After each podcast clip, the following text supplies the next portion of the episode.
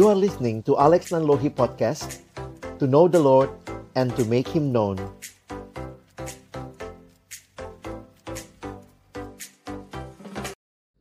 Halo teman-teman, jumpa lagi dengan kami berdua di Obrolan, Santai. Nah, kali ini apa nih dek yang Temanya lagi ya? pingin kita Hmm. angkat?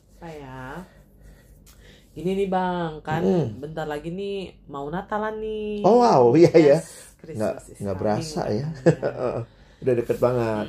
Nah biasanya kan kalau misalnya mau Christmas Christmas gini, Mm-mm, Natal Natal mm-mm. gini nih banyak nih teman-teman yang pastinya dapat tawaran pelayanan. Oh oke. Jadi panitia, Mhm, pemusik mhm. Natal mungkin, eh, MC.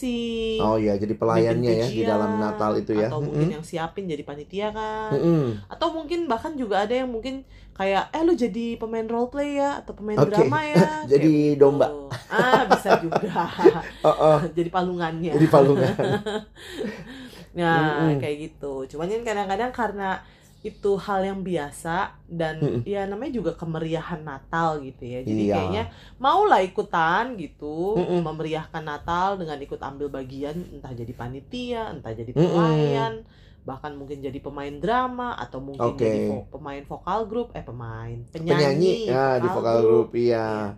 pasti adalah gitu kerinduan untuk Mm-mm. ikut ambil bagian nah tapi kadang-kadang kita mungkin lupa bahwa bukan Mm-mm. cuma sekedar ambil bagiannya tapi itu sebenarnya adalah pelayanan Oh oke.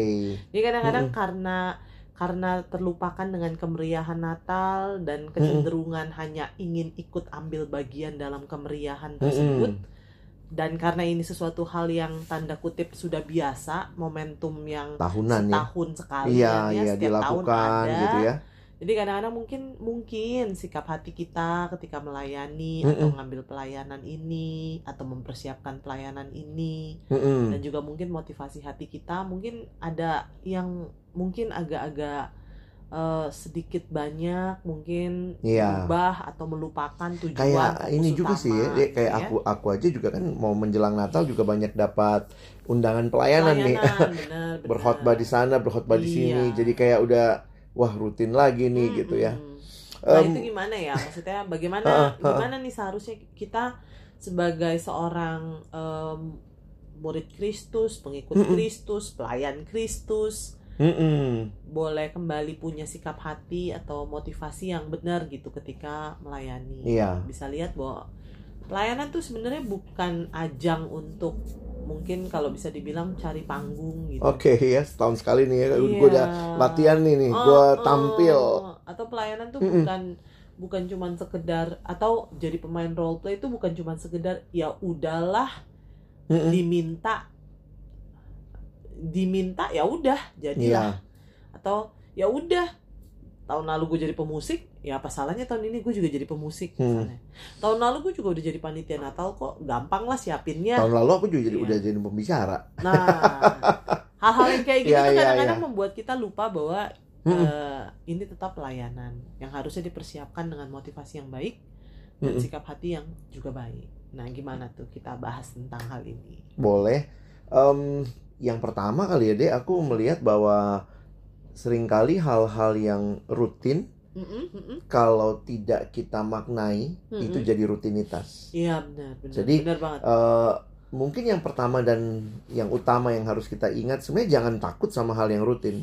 Yo, Karena dalam hidup nih banyak hal yang rutin. Tiap pagi kita bangun rutin, sikat gigi, Mm-mm. mandi, terus kemudian ganti baju. Mm-mm. Itu hal yang rutin. Nah, tapi yang mengerikan adalah ketika yang rutin itu jadi rutinitas. Iya, jadi kayaknya rutin karena terlalu rutin jadi kehilangan makna. Iya, karena Akhirnya itu rutinitas. karena itu aku pikir untuk me, apa ya, untuk menolong kita tidak terjebak dalam rutinitas, Mm-mm.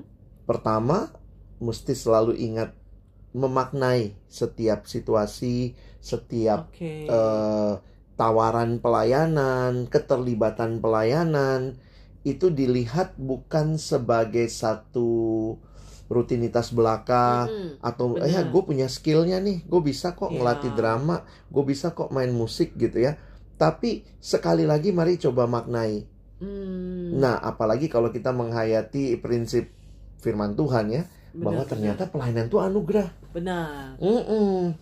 Anugerah itu menolong kita menyadari bahwa sebenarnya kita tuh nggak layak. Iya, benar, benar. Tapi Tuhan percayakan kepada kita karena itu eh, ini bukan pelayanan yang aku terima hanya karena aku bisa, hanya karena ini satu rutinitas yang harus dilakukan, Hanya karena yang ditawarin karena gitu ya. ditawarin begitu ya. Tetapi mensyukuri setiap kesempatan pelayanan itu sebagai Benar. anugerah Tuhan. Menarik tuh Bang, bahwa pelayanan itu sebenarnya adalah kesempatan. Iya. Meskipun terkesannya kayak rutinitas Mm-mm. ataupun juga ya tahun lalu udah jadi panitia, tahun ini jadi panitia lagi. Mm-mm. Tapi sebenarnya itu harusnya tidak dilihat sebagai sesuatu yang eh tahun lalu udah, tahun ini Iya. lagi ya nggak masalah gitu. Tapi harusnya dilihat, wow tahun lalu dikasih kesempatan, tahun, Tahun ini, ini dikasih, dikasih lagi kesempatan kesempatan. Jadi Ya kita nggak tahu ya kayak sampai gitu ya. kapan kita hidup. Wah.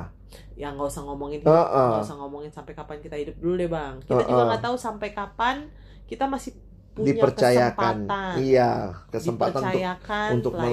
melayani. Bisa jadi Mm-mm. kan tahun ini kita dikasih pelaya, dikasih kesempatan melayani dalam kepanitiaan Natal. Tahun depan mungkin udah orang lain yang diberikan Iya. kepercayaan itu atau Apalagi kesempatan. kalau buat teman-teman yang ada di dalam pelayanan mahasiswa, pelayanan siswa oh, itu kan bener. cepat sekali ya. Pergantiannya Benar. satu generasi paling ya tiga tahun habis itu Iya. anak baru lagi yang masuk begitu. Dan itu menolong kita juga untuk membuat, eh bukan membuat ya, menolong kita menjalani Mm-mm. pelayanan itu bukan sebagai rutinitas karena kita udah maknai lagi tuh. Bener. Ini anugerah Ini Tuhan, anugerah ini Tuhan, kesempatan, kesempatan. sehingga di dalamnya memberi yang terbaik jadi satu apa ya kerinduan. benar benar benar itu jadi sebuah sikap meresponi Kadang-kadang- anugerah ya Kadang-kadang orang suka mikir ya ini kan Natal nih harus lebih baik dari yang biasanya loh. Sebenarnya setiap kesempatan pelayanan, harusnya memberikan yang terbaik Mm-mm. mungkin karena Natal jadi momentum spesial yang meriah ya dalam meriah. gitu lah ya Jadi kayaknya orang memberi yang terbaiknya pas Natal aja gitu. Padahal Iya. sebenarnya enggak ya. tapi poin memberian terbaiknya juga kita harus hati-hati tuh bang kadang-kadang memberian terbaiknya itu adalah untuk diri sendiri atau untuk Tuhan Ah, ini gitu masalah kan. motivasi. Jadi kalau kalau ternyata yang kita lakukan itu memberi yang terbaik, menunjukkan semua yang kita miliki itu hanya demi kita dipuji, hmm, kita dilihat kita dilihat, apalagi ini kesempatan Natal yang ngelihat lebih banyak daripada Ah, ibadah biasanya gitu ya. Nah, aku pikir juga itu jadi satu jebakan. Iya, hati-hati. hal yang harus diwaspadai kali ya bang ya Aku juga secara pribadi kalau nyiapin khotbah tuh suka takut tuh kalau Natal. Mhm, Karena udah takutnya biasa ya Banyak orang nih iya udah biasa takut kalau khotbahnya kayak biasa-biasa aja tapi kemudian jadi sadar juga emangnya kalau khotbah biasa yang hari-hari yang lain tidak nyiapin dengan baik harusnya Iya. kan tetap memberi yang terbaik seharusnya sama lah Mm-mm, jadi porsinya nggak akhirnya eh, melihat iya ya setiap kesempatan itu harusnya dipersembahkan yang terbaik kepada Tuhan Iya, benar. begitu Karena kalau misalnya motivasi kita bukan mempersembahkan yang terbaik untuk Tuhan, kadang-kadang mungkin kita sering kali jadinya jadi kayak apa ya? eh khawatir Iya, dengan kemampuan diri atau mungkin kayak ngerasa insecure, oh kayaknya karena jelek nih. akhirnya kita kita mencari pengakuan orang Iya benar. Jadi misalnya orang lihat nih, orang. waduh, aku tampil depan orang. Memang tidak terhindarkan orang akan melihat kita. Uh-uh. Tapi ketika kita punya motivasi yang murni, maka ketika kita misalnya dipuji, nggak jadi kita sombong. ngelambung ya, ya, sombong. Dan ketika mungkin kita dikritik, ya kita terima itu sebagai Yes, terima sebagai kasih. hal yang "Mm-mm, membangun membangun ke depan saya akan persembahkan yang lebih baik. Tapi Benar, kalau benar. kita memang cari pengakuan orang, kagak dipuji marah tuh. makanya ketakutan ketakutan terbesarnya Iya. adalah kalau nggak dapetin pujian Betul, makanya banyak orang yang siapin Natal luar biasa, ternyata yang paling ditunggu deh evaluasi. dan yang paling ditakuti adalah nggak dapet pujian Iya, nah itu motivasinya pasti udah jelek gitu ya udah dan pasti dan eh, kita harus sadar bahwa tidak ada dari kita yang yang apa imun lah ya. Setiap kita sudah Benar. berapa lama pun kita melayani, kita sendiri harus terus memurnikan benar motivasi. di hadapan Tuhan Mm-mm. harus terus menerus eh, apa minta lah ya sama Iya. Tuhan ya Karena itu Gitu. satu perjalanan kali ya. benar Jadi ketika perjalanan hidup, iman. waktu mungkin hari ini saya merasa menang nih, wah saya udah bisa nih melayani dengan hati yang murni. Tapi bukan berarti ke depan kalau ada kesempatan lagi saya tetap punya hati yang murni. Saya pikir itu terus Harus terus diperjuangkan. diperjuangkan. Karena motivasi itu akhirnya sampai kalau motivasinya memang untuk mempersembahkan yang terbaik untuk Tuhan Mm-mm. akhirnya akan juga lahir bentuk pengandalan diri ya bang ya Karena kita memang mau memuliakan Tuhan mau mempersembahkan yang terbaik makanya kita nggak ngandelin diri sendiri tapi kita ngandelin Tuhan ya Oh sih iya iya, itu pasti ya namanya kita jadi belajar untuk berserah bergantung Iya. gitu.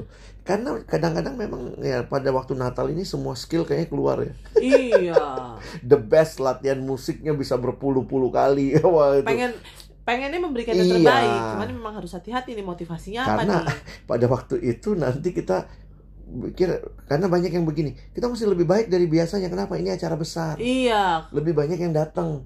Lebih banyak orang yang akan lihat. Nah, itu motivasi jadi penting tuh. jadi sangat-sangat penting Mm-mm. dan motivasi itu akan benar-benar kayak apa ya berimbas atau berefek pada ya sikap kita ngandelin siapa gitu Iya. Mm-mm. kalau emang kita mau memberikan yang terbaik untuk diri ya jangan-jangan sikap kita bergantung sama diri gitu kali ya Iya. nggak sadar bahwa ya kita sebenarnya nggak apa-apa nggak ada apa-apanya mungkin kembali lagi juga ya dengan kesadaran bahwa ini anugerah Iya, itu ini anugerah.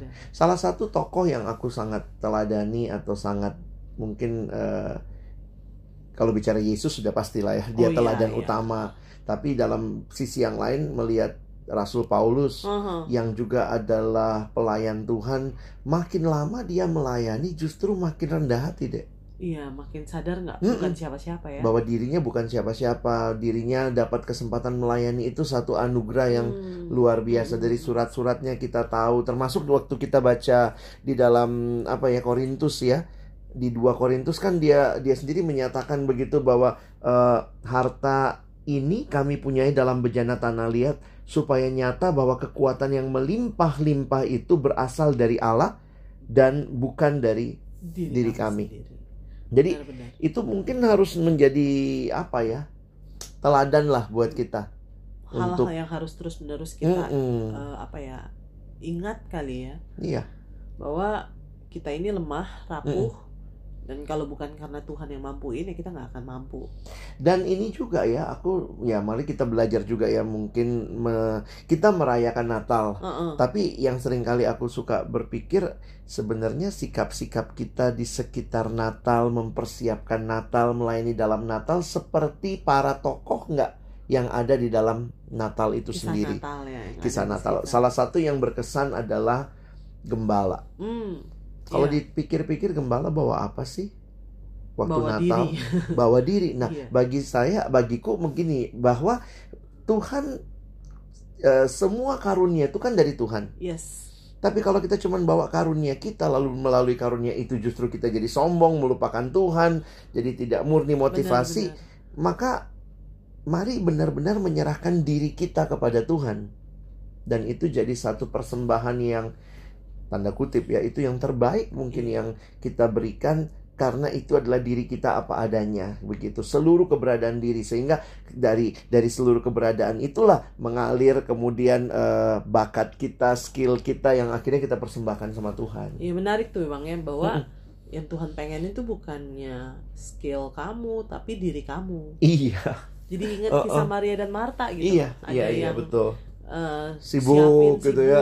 Sibuk, Heeh. eh, bukan hal yang salah sih ya dia persiapin mm. segala macam kan dalam rangka melayani Tuhan tapi betul dia lupa mempersembahkan dirinya di bawah kaki Tuhan gitu kali ya. Jadi jangan sampai juga nih karena saking sibuknya nyiapin Natal panitia waktu firman di luar, Nah itu waktu ibadah sibuk. Dan itu sering kali aku lihat terjadi di setiap wah, bukan di setiap lah terlalu di berlebihannya beberapa lah. di beberapa Natal dan kayaknya yang penting adalah acaranya. Ah, Yang penting adalah door prize-nya, yang penting adalah kadang-kadang aku pikir jangan-jangan hati kita juga sebenarnya tidak sedang menyembah Tuhan waktu Natal.